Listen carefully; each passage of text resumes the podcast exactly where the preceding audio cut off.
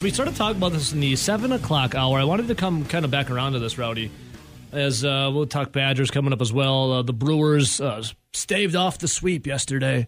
Except here's the thing: both the Phillies and the Padres also won. Again, Brewers stuck at two and a half for the final wild card spot. We'll get to that momentarily. But first, uh, Aaron Judge. What a double in uh, what do you have? Two doubles and a walk last night. No home run. I forget his exact stat. No home run though, as he still sits at sixty. Uh, he uh, was that tied Babe Ruth, sits at sixty.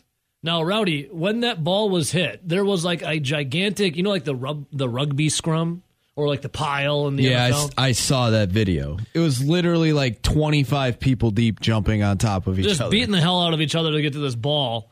And uh, a twenty, a young, a younger kid in his twenties uh, got the ball, and you know, some people are like, "Well, what are you gonna do with the ball?" Well, what he ended up doing with the ball was he gave the ball back to Aaron Judge in exchange for a signed bat, three signed or four signed balls, one for him and three for his friends, and a picture with Aaron Judge. Now the ball that tied Babe Ruth, according to Darren Rovell, who's in the nerd and the big in the numbers of you know the, the branding and how much you know things are worth. He said the ball that tied Babe Ruth from Aaron Judge was worth one hundred thousand dollars. Some nice coin. The kid, in exchange for giving the ball back, because he wanted to give the ball back, a signed bat, a signed baseball, or four signed baseballs, and a picture. That, according to Darren Rovell, was worth fifteen hundred dollars.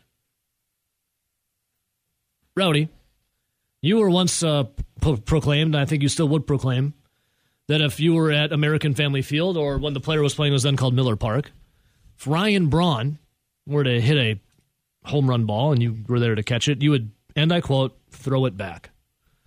Now, if it It's a great take. it was, a, it was an awesome take.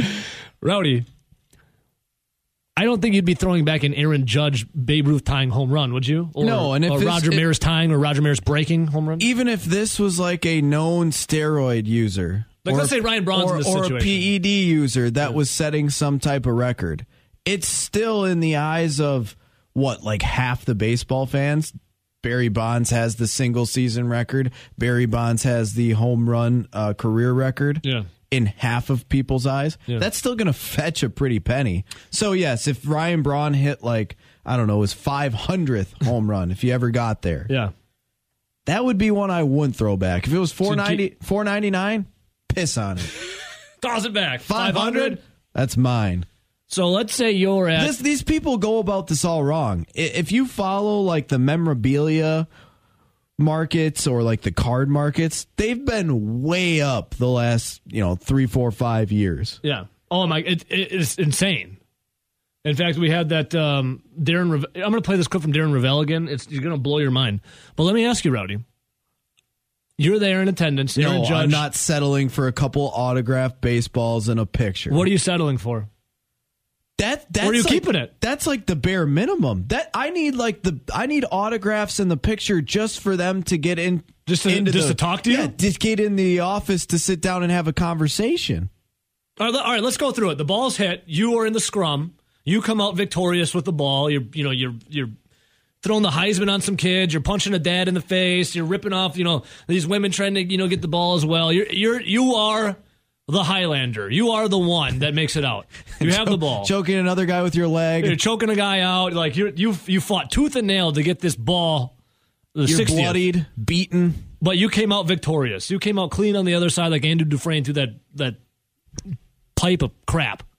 What's the first thing you do? Do you leave the stadium? Do you like? uh, You're not a guy who shies away from you know. Well, you physical. definitely you definitely have to make sure that uh, you got some people with you, right? You need a posse.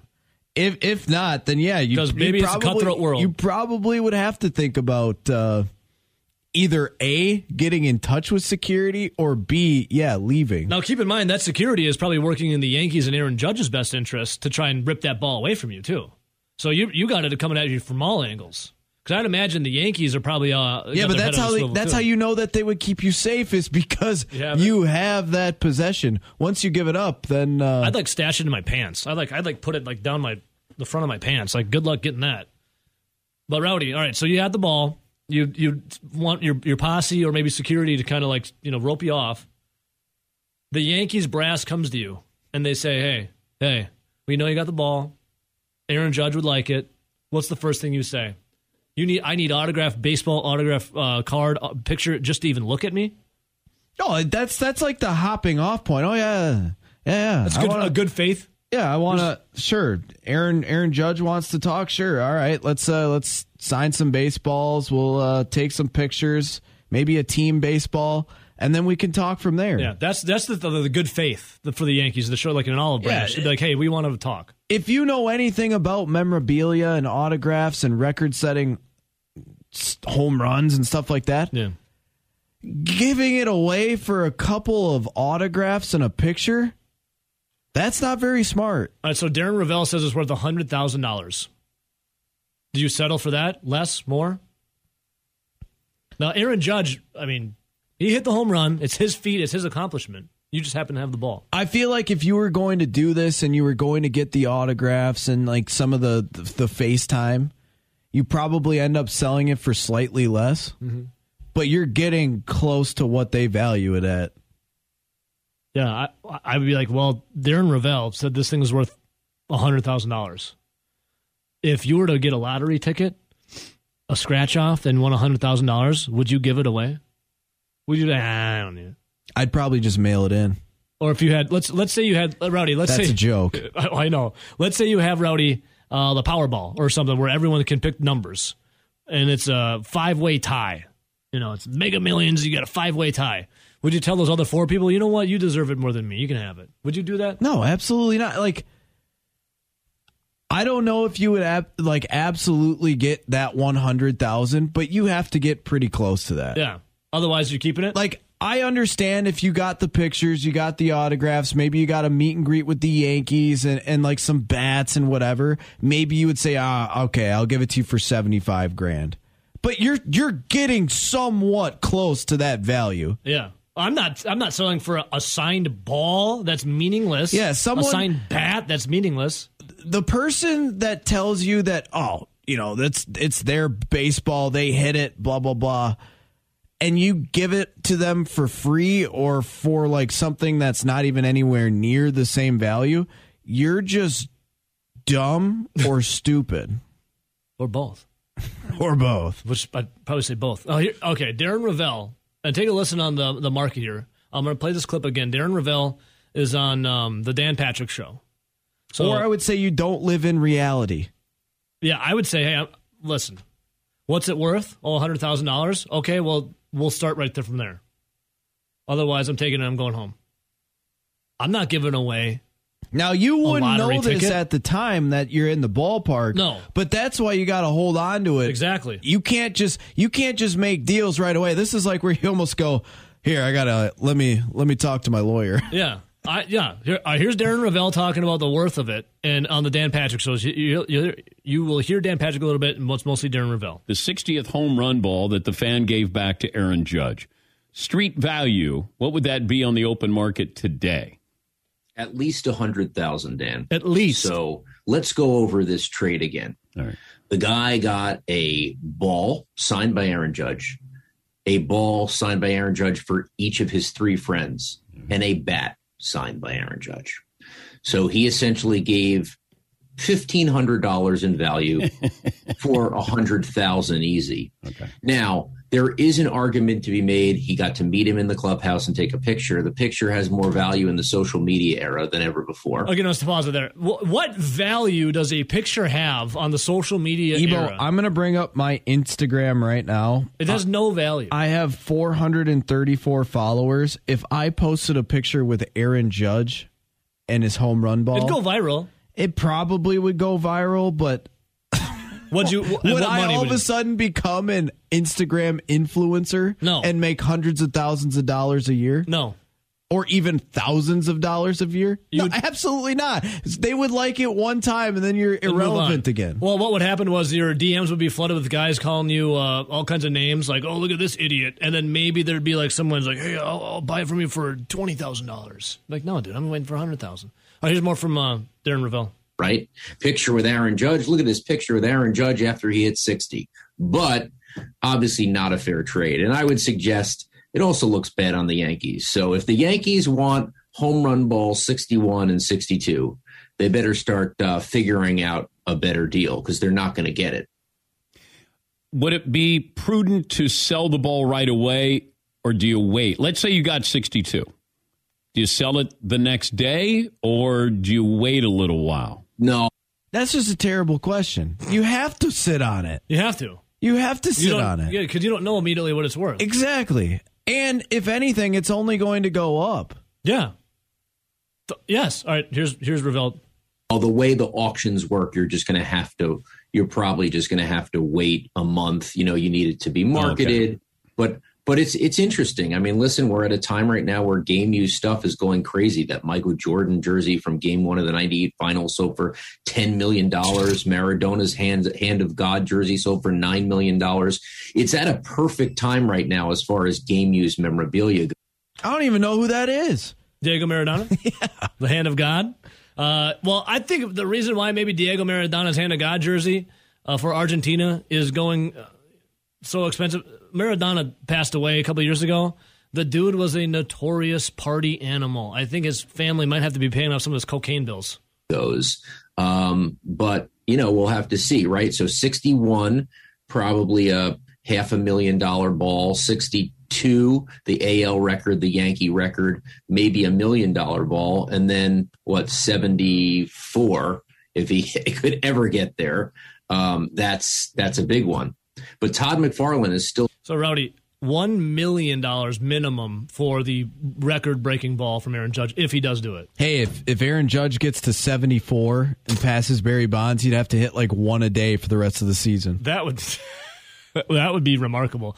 I would love to see the scene if Judge is sitting there on 61 and he hits the 62nd home run. I would love to see the scene of just debauchery unfold in the stands for that ball. Well, like you. How, how, how do you even contain the craziness? I know they were talking about the prices. Like, hey, the 60th home run was hundred thousand dollars. Okay, well the three guys in Yankee history that have hit 60 home runs in a season: Roger Maris, Babe Ruth, and now Aaron Judge. But imagine for that 62nd one that all of a sudden becomes the AL record, that becomes the Yankee record, and for right now, is not tainted. Yeah. Like Aaron Judge hasn't been linked to PEDs or any performance enhancing drugs. Yep. That ball is going to be worth so much money. And you know who's going to be willing to pony up all the money in the world to buy it? Mark Attanasio. How about the Yankees? Oh yeah, sorry. Talking about they, the I mean, it's their franchise, right? Yeah, well, they're worth seven they, billion dollars. They per, they're the guy. They're the franchise that has retired like every pretty practically every single digit uh, uh, number for a jersey in yep. their outfield. Like they're all about history. They have the money to do it. I'm sure a 60 second Aaron Judge home run would look phenomenal in their little Yankees Hall of Fame type little case. Time to pony up.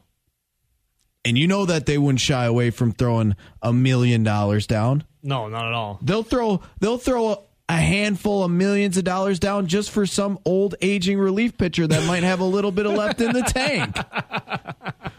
the same relief pitcher that the Brewers say we got to get rid of because yeah. we can't afford him. Yep, exactly. Man, what would you do if you caught that ball? Would you give it up? Do the as uh, some of our listeners suggested, do the right thing, or would you say, "Hey, everyone's got a price"? Ted DiBiase style. Uh, line one. Good morning. Who's this? Z and the D. Hey, Zizzle. All right. So, doing some research, the tickets probably were going anywhere for, for 200 to 250 dollars to get into the game. So, right there alone is a thousand dollars it costs that guy and his friends to get into the game. Then you got to throw in the drinks, the beer, the transportation. So you're probably also looking at another three hundred dollars. So that fifteen hundred dollar deal is worth squat. I'm looking at, and then I throw in what did Tom Brady get for his 600, 600 touchdown ball? Some were and that was like worth. Oh, the guy, the guy that the one that Mike Evans gave away in the stands. Yes, the guy got like got, a signed jersey, season tickets, a signed football, uh, and a Bitcoin. Oh yeah, which is crashing hard. Yeah, and yeah, he got and a thousand dollars to the team store and stuff like that. But they value that at a half a million dollars. If I'm getting that 60th uh, home run ball, I want least a hundred thousand dollars to two hundred thousand dollars. I also want playoff tickets for the next five years. Even though I'm a Red Sox fan, but doesn't matter. I'm 'em. I'm I'm taking those tickets, the playoff tickets. Then I, obviously I want some autograph by Aaron Judge, some memorabilia, and I, I'm I'm asking for the wishing well because even if they shoot me down, then I'm going to private auction. I'm still making a hundred thousand dollars at least. Yeah. And it, it, someone says, "Oh, that's too much." Like Aaron Judge is about to make three hundred million dollars more than likely when he's going in the free agent year. He's going to be making that. So him shelling out a hundred thousand dollars at an auction for his baseball ain't a big deal for him. But He he- it's probably- his history. He made it. He's the one that did it. Why are you so selfish and holding on to his ball? Well, I got it, and I'm a part of history now. Yep. Well, why the Brewers so selfish to us, or some clubs so selfish and not paying money? No, I don't care. I don't I'm care. the one going. I'm going to the game. I'm the one paying the money. And what do you do in return? Sometimes you do nothing. You shell out two hits. So if I catch the 60th home run ball, I'm keeping it, You, and you caught a lottery ticket. I'm keeping it because the guy's going to get taxed no matter. It's Yeah, the you, got to pay taxes on that too. Yeah, well, probably the. So now you I know, want I want my tax bill covered too. Good point. Yeah, exactly. So that's the thing. There's this guy's make, and plus he's more than likely if he's uh, a New York Yankee fan, he's probably paying a buttload just to live in New York or to go to that game. Like he's got to be from the surrounding area. It's not like he's coming from Pennsylvania Well, I or don't think something like lives that. matters, but yeah. But- Well, it does. I mean, think about it. If he wants a hundred thousand dollars, that's going to cover his apartment maybe for the next three years at that. Uh, Z. So yeah, you have your demands. We I love it, dude. Don't back down. Oh no, this is my ball, and I'm keeping it now. Ski I want my money, and. I want it now. Yep. Call JG Wentworth, brother. We love you. Later. Yeah. Yeah, for Tom Brady, uh, let's see here. The guy who got Tom Brady's ball, they said it could be as low as five hundred thousand dollars to upwards of nine hundred thousand dollars for the Tom Brady six hundred touchdown pass. In exchange, the guy got um, he got a different game ball, a signed jersey. He'll receive uh, two uh, sorry two signed jerseys and a helmet from Brady, a signed Evans jersey and his game cleats, a thousand dollar credit at the Buccaneers team store, and two season passes for the remainder of the season as well as the season following. So you love the Milwaukee Brewers logo from the '90s, correct? Love it. and what Not- was love it. and what was that a ripoff of? The Yankees. The New York Yankees with the M and the B kind of intertwined, kind of Yep. like the I have a pair of Zubaz pants with it, and I have a hat in my hand right now. N and the Y. yep. if you're gonna act like the Yankees and you want to be the Yankees, here's an example of the difference between the two franchises. Like the Yankees. One is talking about ponying up a million dollars to get a 60 second Aaron Judge home run ball. The other one went to arbitration with a starting pitcher over 600,000, told him no and then bought a $500,000 ticket stub that's going to sit on the wall in one of his I'm sure dozens of mansions. That's the difference between the two organizations. One is and one is not.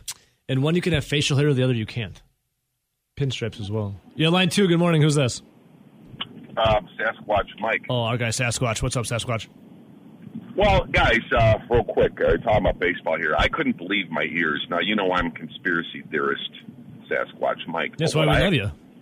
I heard on the overnight on the Chicago uh, sports station, they have the uh, CBS radio at Yep. night. Yep.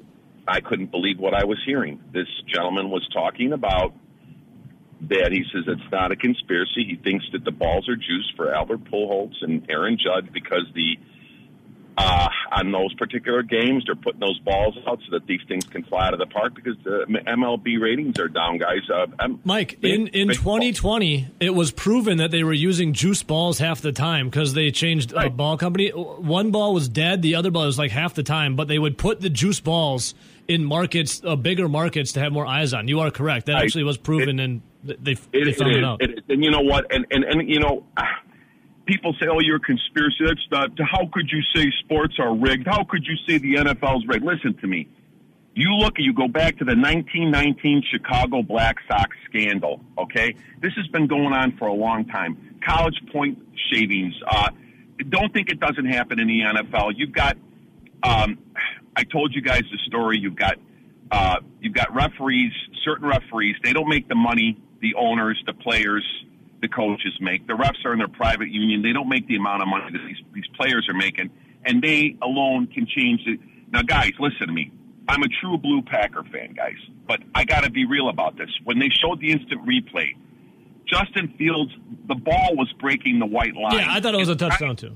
It was a touchdown, and, and this is and this is all about points. It's all about Vegas. It's all about the bookies making their money, and, and this is it's really a shame that even th- this is how distorted people have become. I mean, you can literally see something on TV, and they'll say, "Nope, it didn't happen," or "Yes, it did happen," even with a frozen screen. And I'm not just talking about this game. I mean, there's been multiple games in sports where you're just scratching your head, and you know the guy will say, "Well, let's go to our CBS affiliate." Uh, Joe, you're in the studio. What do you see? Well, Bill, it's uh, I'd say this is coming back. I mean, it's evident his his foot was on the line, and it, this is going to be overturned. After further review, the play stands. wow, wow, Bill, I don't know what he was looking at. Come on, people, wake up and scratch your head and something else, and just look at this for what it is. It's pathetic. It really is pathetic that we have to watch a sports that we know is rigged. Hey, Mike. sorry, Mike, guys. the I- first three months of the season, Albert Pujols four home runs. The last three months, he's currently at 15. Oof, to juice those balls, Mike. What do you guys think would happen when Sammy Sosa and uh, what's his name? Well, he had a Uh, coke bad in steroids.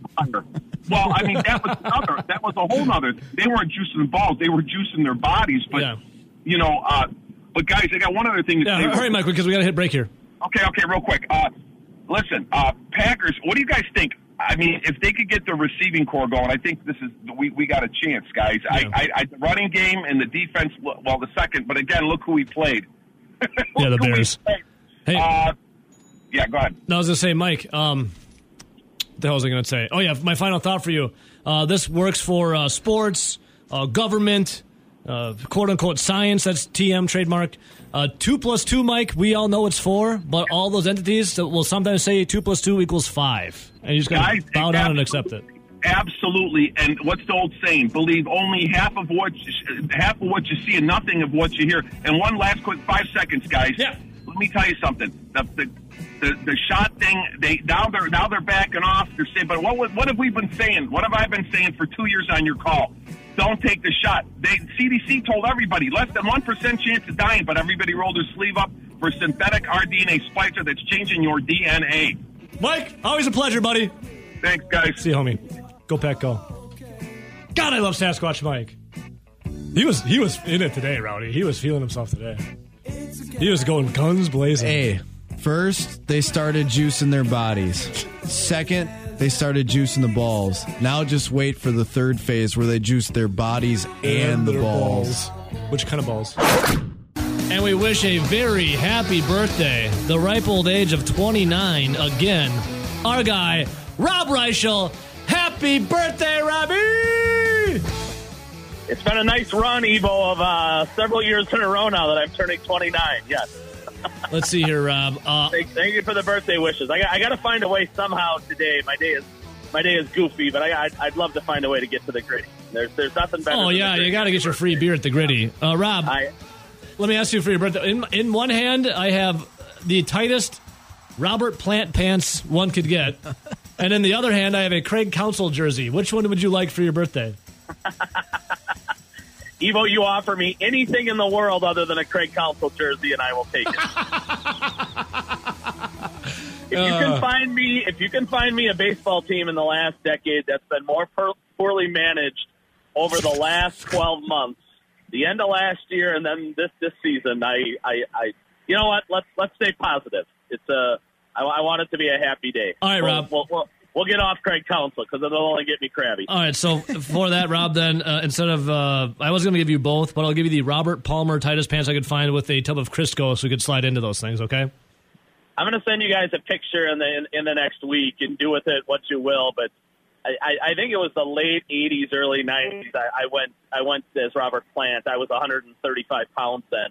It was a wonderful time. But uh, no, I, I may- maybe a couple pounds up from that. But yeah, no, I, I went as Robert Plant, and I I could fit into pants like that, Evo. Wow. Yeah, I'll I'll dig I'll dig up that old picture and send it your way. All right, Rob. I, I'm, I'm curious now. I want to see that picture. All right, Robbie, you sent me a very interesting article yesterday, and you're like, good fodder for the show. Like, I'm going to save it for when my guy Rob is on. Uh, Rob, you know, Forbes.com, Conley Media. Follow him uh, as well on Twitter at Rob Reischel. Uh, here's the headline, Rob, that I want you to kind of expand on it. Brady versus Rodgers, the dynasty maker versus the dynasty that never was. Two juggernauts going at it on Sunday. Yeah, you know, and, and there's going to be a lot of hype about, you know, this remarkable matchup of Hall of Fame quarterbacks and GOATs and all that kind of stuff. I mean, Evo, again, I, I don't want to get dark, but there's one GOAT in this game, and there's one guy that didn't take advantage of, of, of his remarkable opportunity to win multiple Super Bowls. And I, I kind of picked the timeline, Evo, of let's flash it back about 11 years. The Packers are coming off a Super Bowl championship, Super Bowl 45. Tom Brady's kind of in a period of his career. Evo, he, you know, he had won three of four there early in his career, you know, between 02 and 05.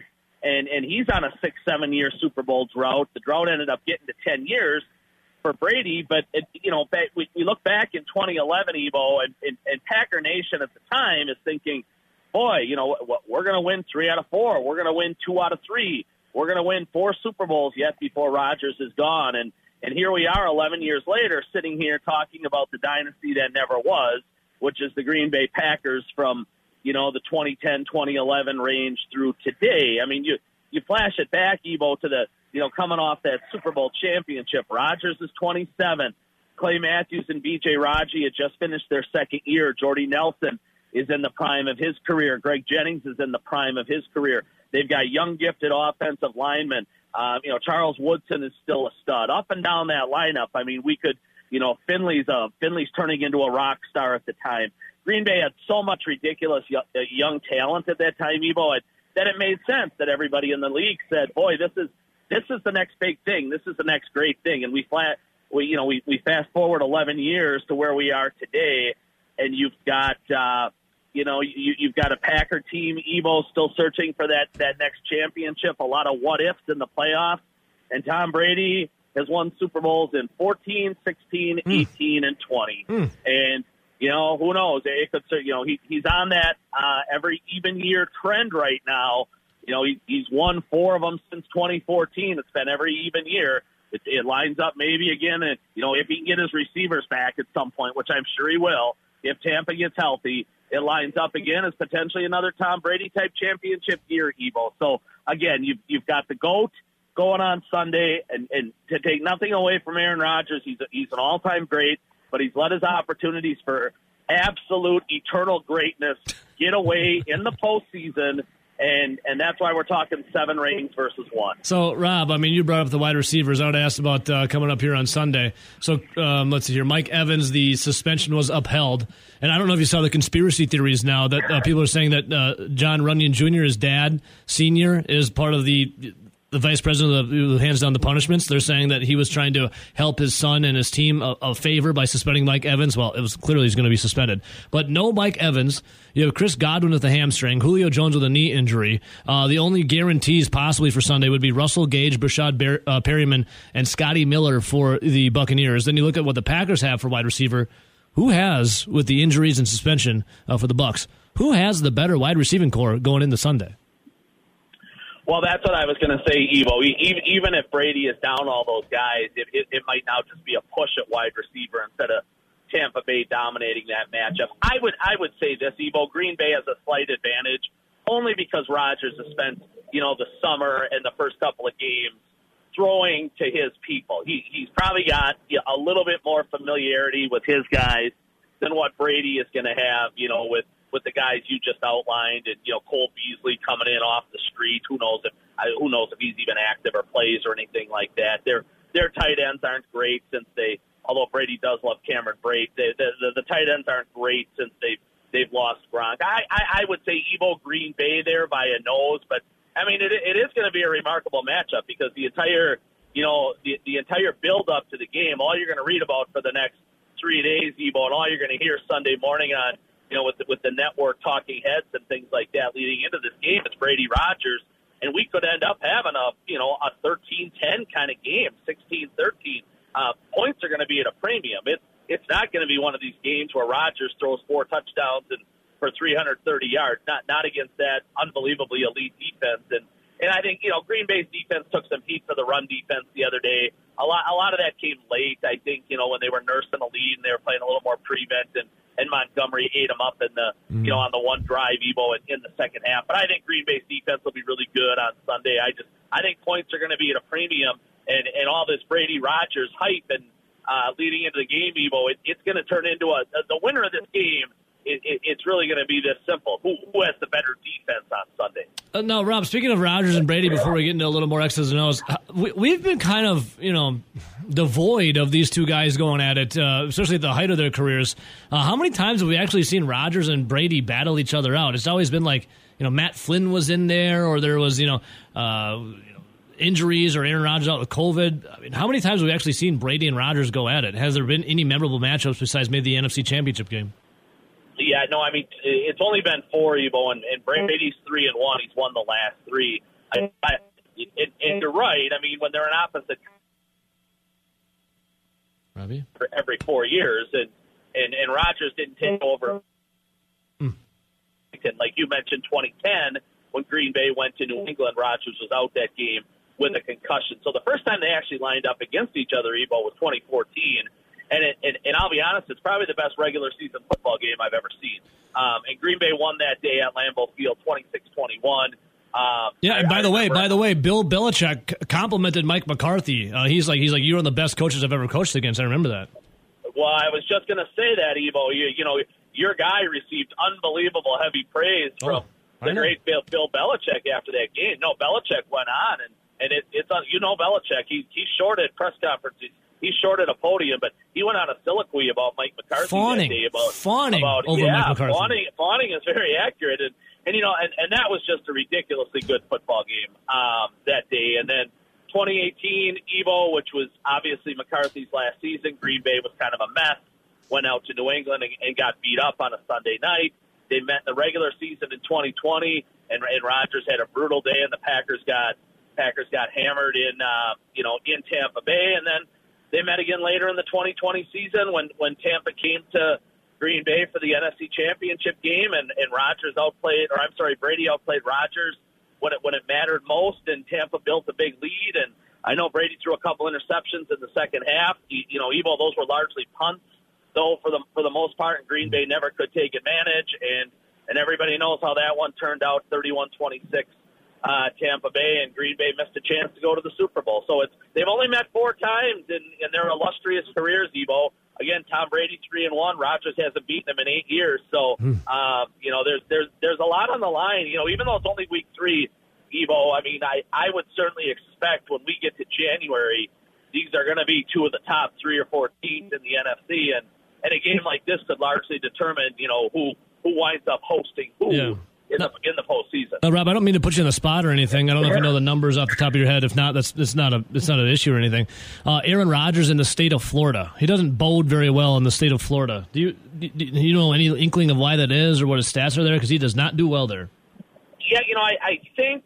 And, and I apologize, Ebo. I'm in the car actually. No, you know, I, I, didn't mean to put you on the spot with it. 65 yeah. right now, but I I think it's something along the lines of like five touchdowns, eight picks against Tampa or something like that. I mean, and, and I don't know exactly in um, you know in Tampa Bay, but but they're not good yeah. um, for the most part, Evo. And now and, and that can be attributed to two things. I mean, number one, Tampa's defense for the better part of the last 20 years has been really really good, and um, you know even when you think back to the you know the Super Bowl winning team that they had in the early 2000s. Now Rodgers didn't see those guys, but but that was their calling card then, even with Brad Johnson at quarterback they were a dominant defense. And, and, and, and even when they had a few down years, Evo, they stayed pretty strong on defense. When Rodgers has seen these guys, they've had an elite level defense, and, and they've gotten the better of him uh, for the most part down there. So, no, it's, it's, it's been an unfavorable matchup for the Packer offense against these guys. You know, Todd Bowles has, has kind of had Aaron Rodgers' number,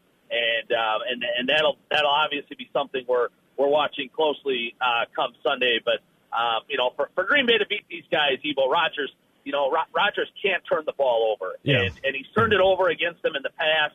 You remember a couple years ago when they went down there and, and, and got drilled uh, early in the season. Rodgers threw a couple interceptions on Bay. Green Bay had the early lead, and and, and, and one of them, I think it was Carlton Davis, took it back for a pick six, you know, and and and and, and uh, Tampa got the better of Rodgers big time that day. So he's he's got to protect the ball, Evo. This is going to be a game that comes down to turnovers.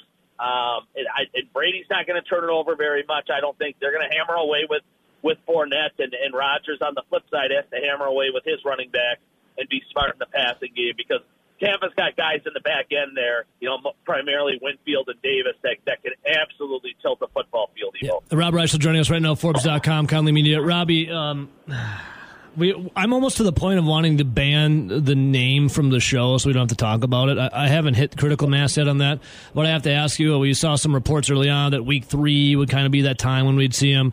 Uh, speaking of him, he was very non-committal of answering a question about uh, one of his best friends yesterday in front of his locker. What's the status on David Bakhtiari? Are we gonna? Do you know anything? Are we even ever gonna see him? Week three was supposed to be a timeline. He's not practicing again. Like, what's going on?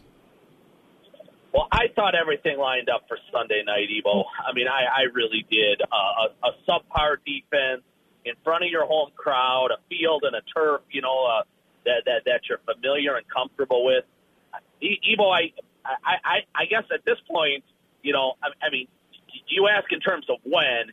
Anybody's guess is as good as mine at this point in time. The Packers have been remarkably tight-lipped they say nothing about it. They want to keep opponents guessing. But I mean, even if, by this point, Debo, we're talking 21 months. I mean, I, I, I think opponents have, you know, I, I mean, I guess you got to game plan a little bit for the guy, but but I don't think they're spending a an exorbitant amount of their time in a given week preparing anymore for David Bakhtiari. They're, they're, they're preparing for Yosh at, at this point in time yeah. as the Packers left tackle. Evo, I, I think it would be really surprising if they if they put him out there against you know, let, let, let's call it what, a top three defense in the league. It might be the best defense in the league, um, you know, come Sunday. And then their bevy of pass rushers that can get after Bakhtiari, you know, on the road in that environment. Um, Evo, the fact that they said last week he's down to, you know, two practices a week and he'll never practice anymore back to back days, that, that, that lets you know right there he's dealing with chronic pain and pain management.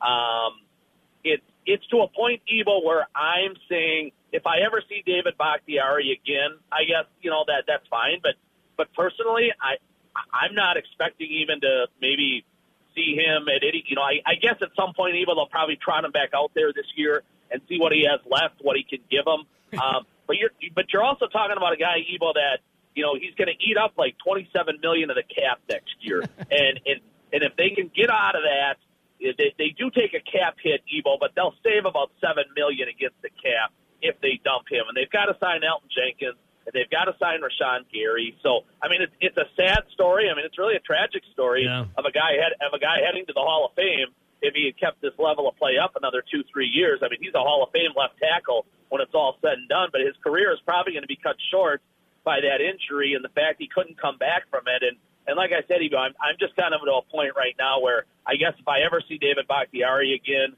um, you know, it, it'll be a little bit of a surprise, but but it's not something I'm counting on on a week to week basis anymore.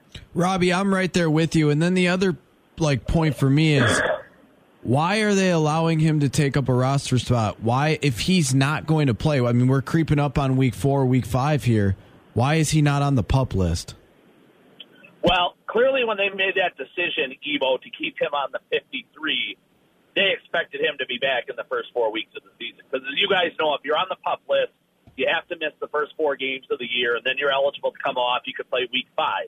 So by keeping him on the initial 53, it told everybody at that point in time they expected David Bakhtiari back on the field somewhere in the first four weeks. Well, we're already at week three, guys, and like I said, I I think it would be a surprise if he's on the field Sunday, you know, in in in Tampa, and, and then the following week it's obviously against Bill Belichick, and and you know that guy would would scheme up a million things to come after David Bakhtiari on on that left side in his first game back, right? Mm-hmm. So, um, yeah, I mean, it, it's it's a great question, Evo. I, I think I think you know the reading between the lines answer on that is they had full expectations that Bakhtiari would be back on the field either by now or certainly in the first four weeks.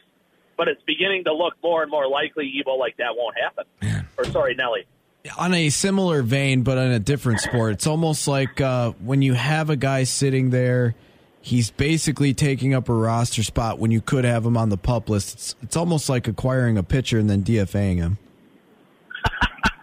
yeah, a pitcher who turns out to be a stud for another team, right? yeah. Hey, hey, Robbie.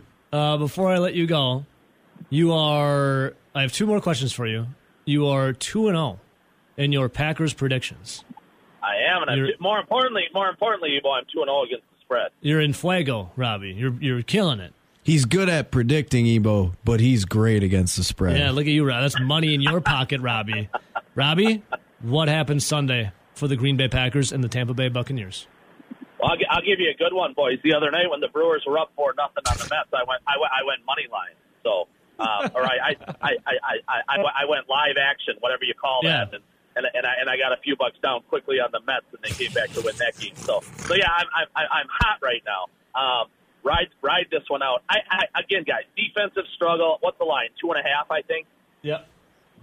It was two and a half the last time I looked. Yep. Currently, No, I- I- Packers, yeah, Packers, uh, one and a half point underdog. Oh, it's true. Oh, okay. so it's dropped another point. Okay, it was two and a half when I looked yesterday.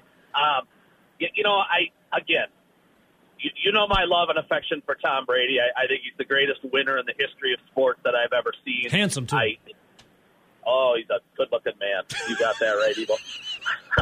hey, hey, call him like you see him. Guy looks good. He's no Jimmy G, but he's a pretty good-looking man. Yeah. Um, yeah, I, I'm gonna. And again, guys, I think this is a grinder. I think this is how Green Bay's games are going to be for the first six or eight weeks. It's going to be a defensive struggle. Points are going to be hard to come by. Uh, both offenses have a lot of questions in this game. Both teams, their their, their strength far and away is the defense. But I, I'm going to go like 16-13 Tampa. Um, I, I think they'll I think they'll turn Rodgers over a couple times, guys. I think they'll get short fields. They might even get a defensive score in this game. I just I have a feeling Brady protects the ball a little bit better than Rodgers, and it and it, it it's a little bit ugly for the the executives at Fox who wanted this game to be 37-34. They're not going to get that. It's going to be low scoring. It's it's going to be a it's going to be a wonderful 1980s beat 'em around kind of football game, guys. An And- NFC and I- Central Central you matchup. Yes, uh, an old NFC side. Good call, you. And uh, yeah, I, I, I think Tampa guys wins by about a field goal. Robbie, before I let you go, 18 and a half point dogs, your Wisconsin Badgers. What happens in the horseshoe against the uh, third ranked Ohio State Buckeyes? Oh boy, so that's gone up. The other day, I think Nelly texted me that was 17 or 16. Oh, it was 19 yesterday, so it went down a half. Oh my goodness, boy, that's that's a lot of money on Ohio State right now, and and, and, and, and rightfully so. I, I think the Buckeyes cover, Evo. I'll, just, All right, I'll, we'll I'll, leave it leave, I'll leave it at that. I, I think we're all in for a rough Saturday night. Yeah, I said this earlier, Rob. I think uh, the Badgers are going to be up for two straight tune-up games. They tuned up the New Mexico State, and they're about to get tuned up. Yeah, I think that's a pretty good way to put it. I, uh, believe me, I, I pray I'm wrong on that one, guys, but I, I, I have a feeling it could get ugly on Saturday. Hey, night. Robbie, I got Led Zeppelin's All My Love playing for you as we have all of our love for you on your birthday. I hope you get tuned up tonight, Robbie, uh, with a little nitty gritty beer or something, okay, my brother? That will be the goal. All right, Evo. Much love, Robbie. Happy birthday. Thanks, Nelly. Happy See you, boys. Happy birthday, Rob. All righty. It's our sports director, Zach Heilprin. Hey, Zach, hey. What's up, brother? What's going on? We're talking. Uh, Corey and Marshall just called in last segment, you know, saying he's got that dog in him. I'm looking at uh, the Badgers, 18 and a half point underdogs. That's a that's a dog. I don't know if they got the dog in them. Uh, before we get into the Badgers and Ohio State, Zach, I have a question for you. Ooh, can't wait. Well, I have a lot of questions for you, but this one specifically uh, about Aaron Judge and home run balls. So the guy who uh, caught the 60th, that uh, you know, tied Babe Ruth, he uh, gave it away. Uh, Darren Rovell suggested it was for uh, fifteen hundred dollars, a couple signed balls, a signed bat, and a picture. The ball itself uh, worth, I guess, around hundred thousand dollars. If Zach Heilprin were to catch that ball, or the sixty-first or the sixty-second, which would even be more money, you know, it was up to a million. Would you give the ball back, or would you hold that thing ransom and be like, "I have demands"? I have demands, Yeah, oh yeah. significant demands. Um, did you see the pile, like the the pile that all those guys jumped into to try and get it? It was, it was like a war. Even like the dude 10, 10 rows away. Yeah, like that's not that's not coming out of my hands for free. That's for sure. Or for fifteen hundred dollars worth of signed balls. That's like no, sorry, that's not. not Yeah, like happen. Corey said, it's like you, you catch you're catching a lottery ticket. If you ever Yeah. get a winning lottery ticket, would you just give it away?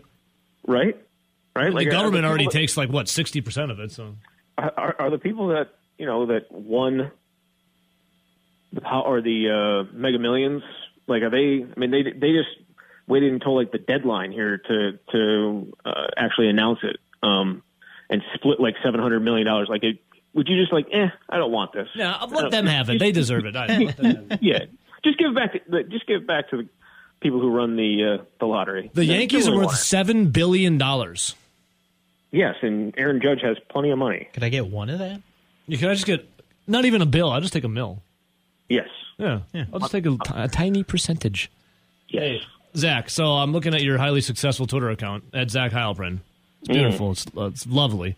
Uh, let's see. You, you, you had quote tweeted this about the Ohio State line of 18 and a half. If it holds, it'll be the longest odds the Badgers have faced in a game in at least 25 years. It's insane, isn't it? Zach, what are we thinking about this game uh, at in Columbus, the Horseshoe on Saturday? Uh, do the Badgers stand a chance? And uh, if so, I mean, there's a reason why they play the game. Anything can happen. What is the biggest thing that is going in the Badgers' favor of potentially beating Ohio State? Yeah, so I'm I'm peppering a whole bunch of different predictions on the various like for the camp. I gave one prediction. I'll give one prediction here, and then I'll give a different prediction on Covering all your bases, love it. yeah. Yep, exactly. Um, no, uh, it's it's a really really tough ask. They haven't won there since 2004. This Ohio State offense is really really really really good. Um, what does a win look like? I mean, it's it's obviously holding them under 30 points, which probably is going to be a, a very difficult ask.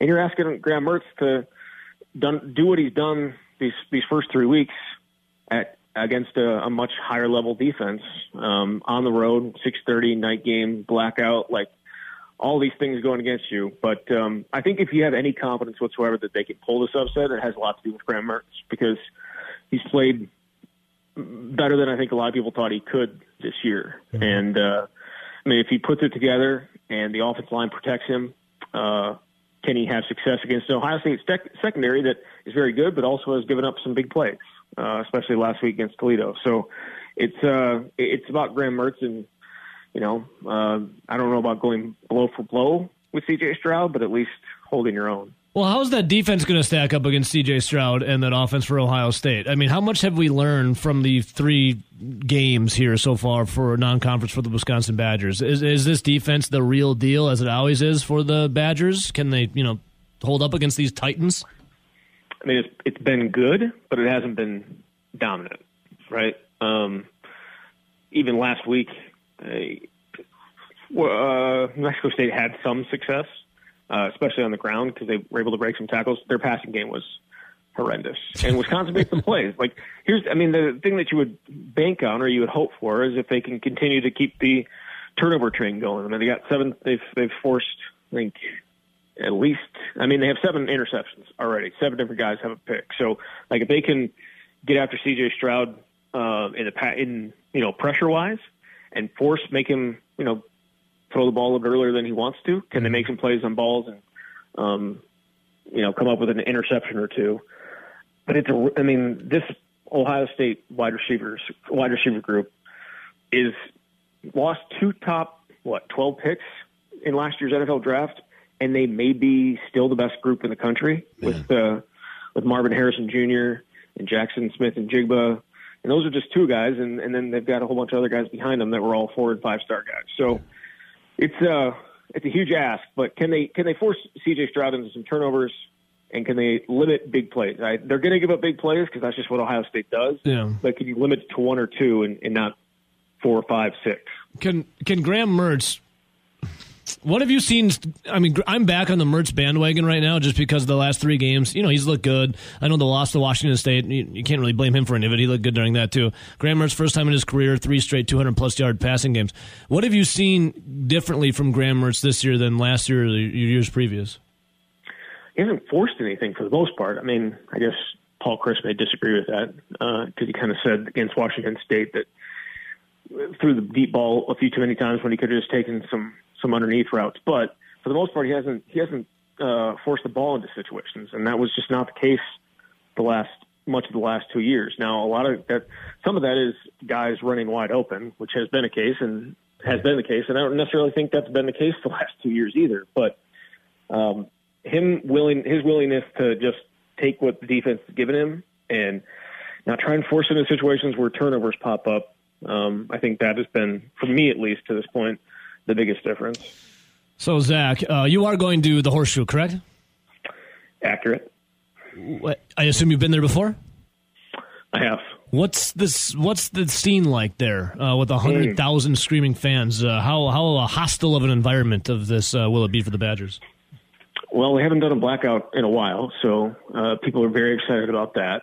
And um, you know, a night game in any Big Ten city is crazy. It's a little bit different in Columbus because Columbus is a little bit bigger city than most of the Big Ten cities, but it'll, it'll be wild. Uh, I was there in 2013 when they played them in Wisconsin. Was 31-24. I think Jared Abbrederis had like close to had a bunch of catches, close to 200 yards, I think, mm-hmm. of uh, of receiving. It's a it's going to be a, the, the most difficult place that they've played. Um, trying like easily this year, probably.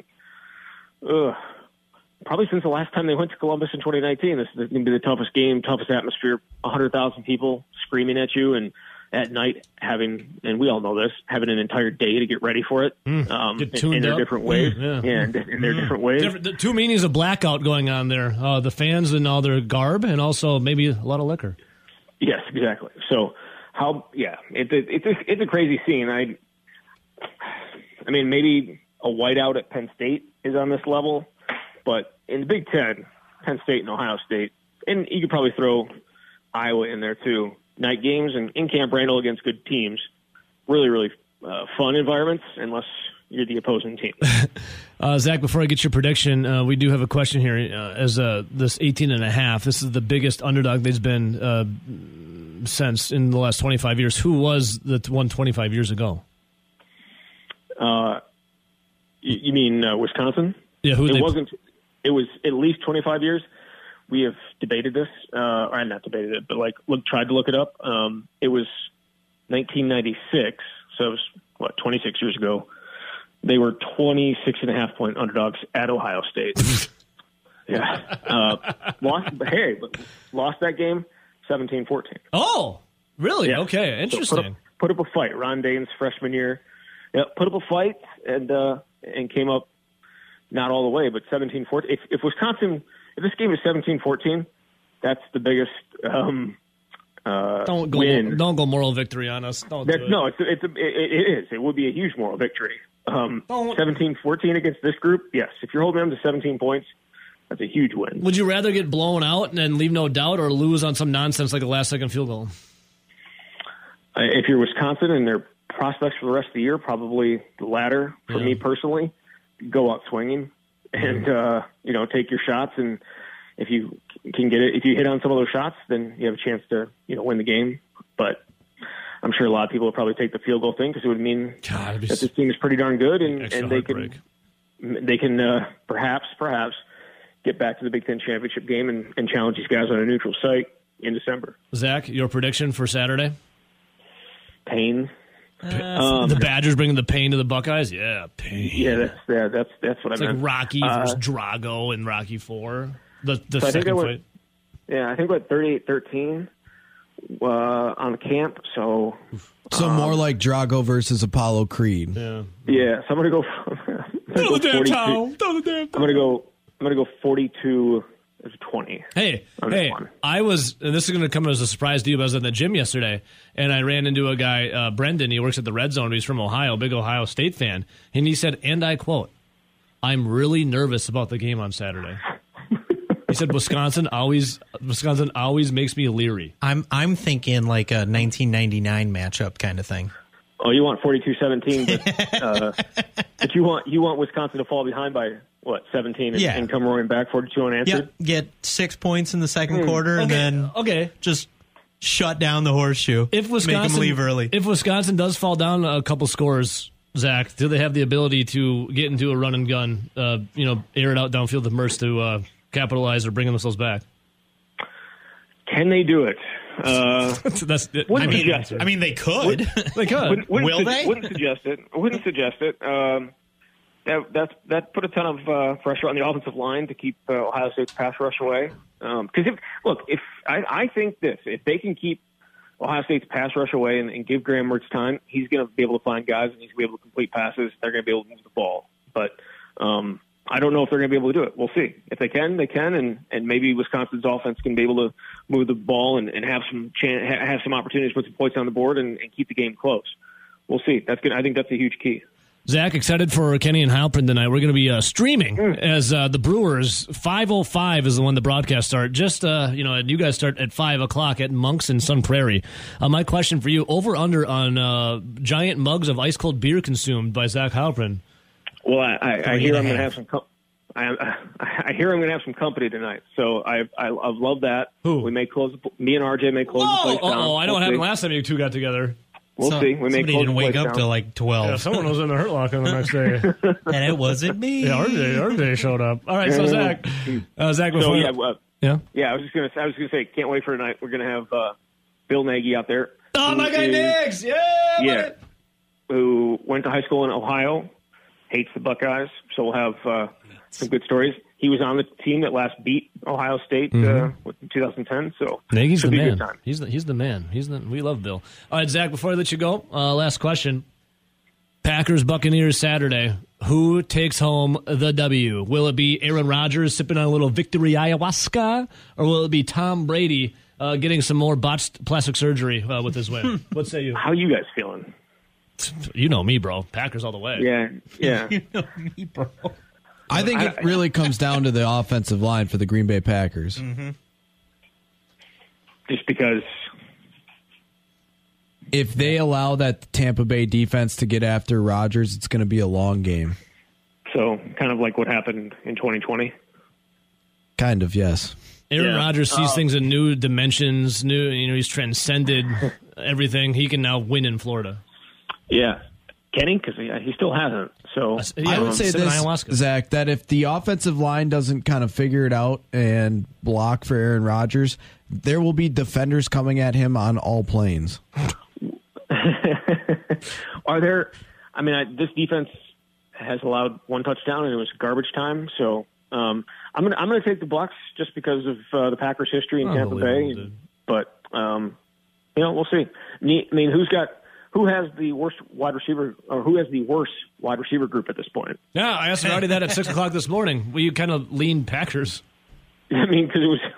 Well, that kind of we was, did. Uh, I mean, because going into the season, you could make an argument Tampa Bay had the best wide receiver group in the in the in the league, and right now they're down their top three. So we'll see. We'll, see. Should be More will be revealed, Zach. More will be revealed.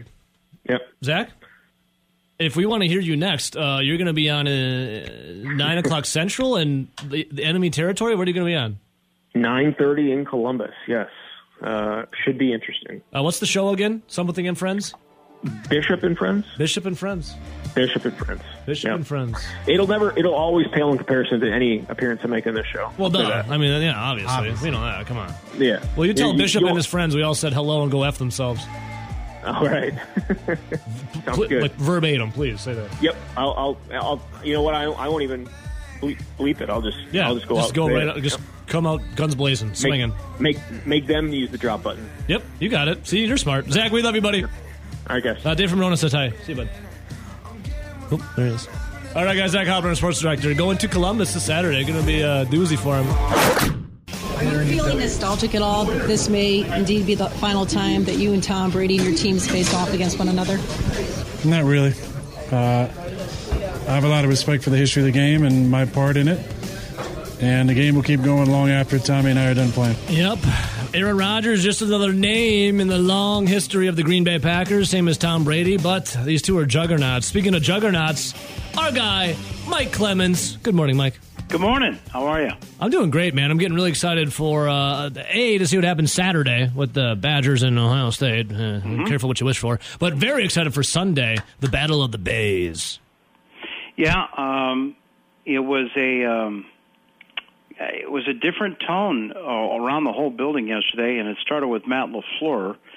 And uh, you know, a- a week ago at this time, even though he'd kind of been blown up by the Vikings, uh, you know, everybody's laughing and joking, and I guess confident. And then yesterday, you know, LaFleur comes in like like you know this is war. This is very serious business we've got here.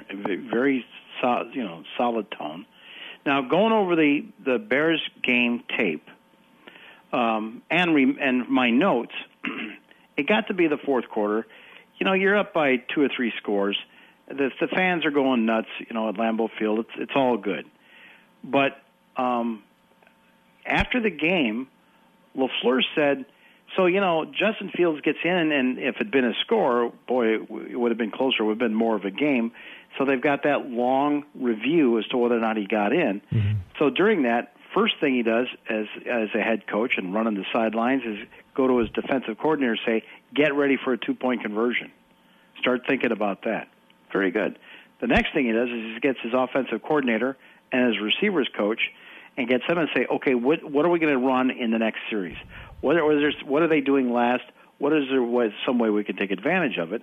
And that's when they come up with the play to Sammy Watkins for 55 yards. They're actually getting input from the receivers too. Like, I think I can get open on this. This has been open, etc.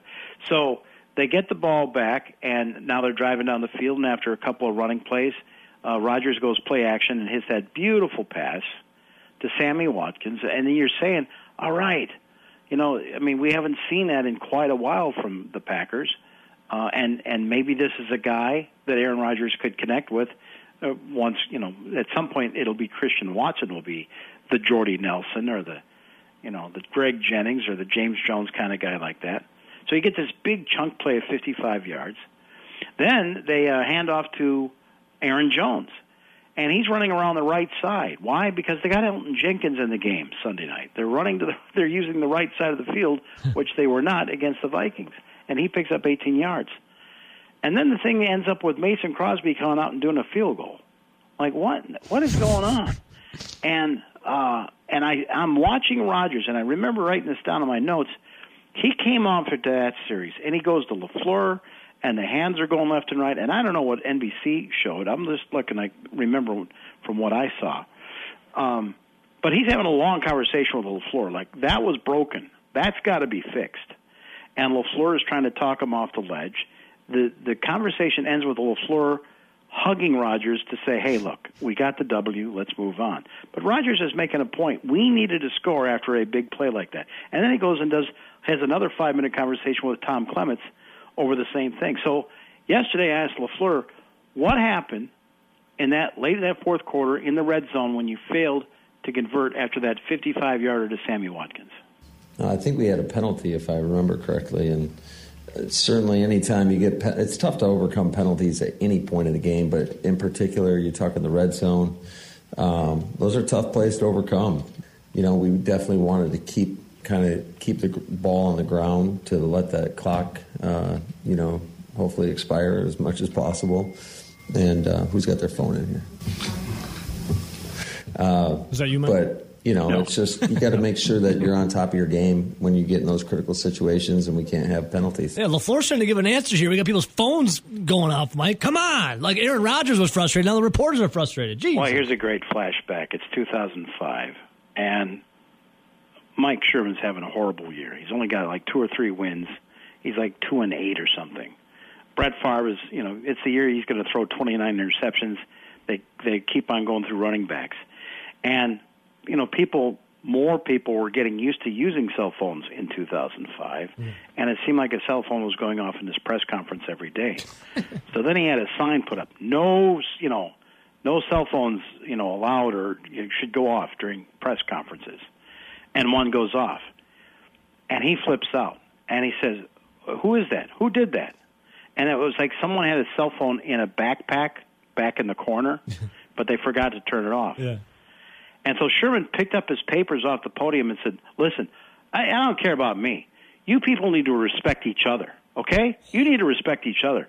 And he stormed off and ended the press conference early. And then about five ten minutes later, we get a handheld release memo. There's everyone's being handed out to this, and it's from the team. It says. Uh, you're not going to get Brett Favre today unless someone comes forward and admits it was their cell phone that went off. Did anyone admit it? Uh, yeah, I I, I think so. I think yeah, because I know and I know it was like CBS 58, like some photographer or producer, whatever. It was an accident, yeah. you know, whatever. Man, People were trying to, re- yeah. But anyway, that was the beginning of the end for Sherman. Like the, you know, the, the guy's coming unglued. Yeah. And and there was a sign up there for years too about no cell phones, blah blah blah. You know, and so I think LaFleur was having some fun. Getting back to the topic though about why they didn't score, um, these these head coaches and these quarterbacks have incredible memories. I don't know what Matt's talking about because the Packers didn't have a single penalty in the fourth quarter. The Bears had a couple of penalties, but not during that drive. Uh, there was one time where they were getting close, maybe to the Packers having a delay a game. So Matt called for a timeout. Matter of fact, he called for two timeouts after the big pla- pass play, and they're they're down there in the red zone, or you know, about the 14. Aaron Jones has a short run, he gets you know hit back, and and then Rodgers tries to pass to AJ Dillon, and that, that they call these timeouts. So I asked Aaron Rodgers. I said, "How come I saw that you were frustrated? Why were you guys not able to convert and get a, a touchdown in that after that big chunk play, as opposed to have to settle for a Mason Crosby field goal?" Yeah, we called a timeout on third down instead of getting out of the huddle a little quicker. We had a really good play called that had a high percentage of being a touchdown, and we just didn't give ourselves enough time to get that play called. Came back with a similar play on the third down after the timeout, and they played a different coverage and, you know, kind of got off of it, but Allen ran a good route, so I was just disappointed we didn't get seven there, but took it to a three-score game and put the game out of reach. Is there any difference between a driver you're moving the chains for 10 plays or one you have a huge explosive play and then you sort of reset? Mm, not necessarily. You know, it's when you hit a big chunk play, I think you maybe expect the percentage of scoring a touchdown in that situation to go up. But that was nice. I mean, I enjoyed uh, the call there. Sammy ran a great route. I threw a tight wobbler that, you know, didn't slow him down too much, and uh, that was good to get some points and get out of our own shot of our goal line. Obviously, the big stop by our defense and then put the game away. Hey, Mike, I don't think they're going to be needing to, or I can't really fail too much in the red zone coming up here against the Tampa Bay Buccaneers. A little more quality of an opponent than uh, the Chicago Bears. Great defense. By the way, that would be a good name for a cocktail. The tight wobbler. The, Just- but you know, the point is this. I mean, in the in the NFC Championship loss to the 49ers at Lambeau Field, Aaron Jones, the biggest play for the Packers in that game against San Francisco was the 75-yarder. And then they couldn't convert in the red zone there, and then they end up having Mason Crosby comes out, who gets his field goal blocked.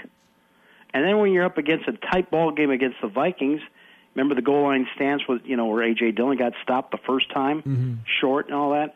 I mean, this is where I know where Aaron Rodgers is coming from. Like, man, we got to convert these things because now you are going up against a perhaps the toughest defenses you'll face in the first half of the season with the Tampa Bay Buccaneers.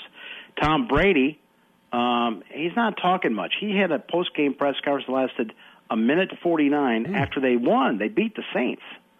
So he and he's got some sort of frustrations. He does his podcast though. He talked about what upset him the most Sunday in the Superdome against the Saints. you know, we didn't score any points in the first half. That's that's exhausting. It's not going to be good enough to beat anybody. So I think the sense of urgency is very important, um, and at the same time, remaining poised is really important too. Which I didn't do a very good job of that, and I've got to be really mindful of that going forward and getting my emotions in a good place. So it allows me to be the best player I can be. I think there's an importance where you can become too overly emotional, which I definitely think I was, and I've got to find a better place to be at so I can be a better place for my teammates. Yeah, I mean, his, the teammate that took it the most, Mike, I think it was that tablet he was smashing on the sideline. Yeah, yeah. You know, and first of all, Mike Evans, you know, gets ejected from the game. Uh, his other receivers are getting injured. It was a three-three ball game, you know, with 11 minutes left to play in the game against the Saints in the Superdome. You know, one of their division rivals, and it was defense that pretty much helped them beat the Cowboys in week one. So you know, they, Brady knows he needs to get his offense going, and so he talked about him slapping down that tablet uh, in the Superdome Sunday. I've had a pretty uh, bad record against that tablet. Unfortunately, I think I, you know, I forgot the password and I couldn't log in. So those things can be frustrating as as, as we realize with time. So unfortunately, the tablet just happens to get in the way, and obviously that's the reason why things weren't going great yesterday. So I had to take it out on the poor, meaningless tablet. You know, I'm trying to make sure I don't throw my arm out when I throw it, but I was pretty pissed. So until I get it right, you know, I'm going to keep doing it. And obviously, with repetition being the key to success, you know, I got to get the perfect tablet slam, which I haven't got yet. So tune in next week to see if it happens. Hey, Tom Brady's really good at slamming things around, Mike. Uh, tablets, also his phone when uh, they were coming for what the the Spygate or Deflategate. I think he Oh, bashed his phone a bunch too. He's good at breaking Right. technology. He's good. Yeah, yeah. So then Aaron Rodgers is that there's that famous meme, that famous GIF where he's he's uh, in his on the with the white jersey. Scott Tolzien, the former Badger, sitting next to him, and he's looking at this play and he gets uh, just frustrated. They're they're they're playing the Panthers, Carolina Panthers, back in 2014. He just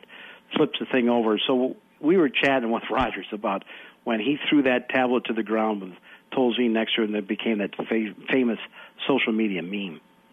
Tossed, yeah, I tossed him. Toss. You did toss it. Front toss, yeah. Uh, what do It's you mad at Scott. about He was gloating As about. a quarterback, how often are you tempted to toss that microphone? Tempted? Oh, shoot, all the time.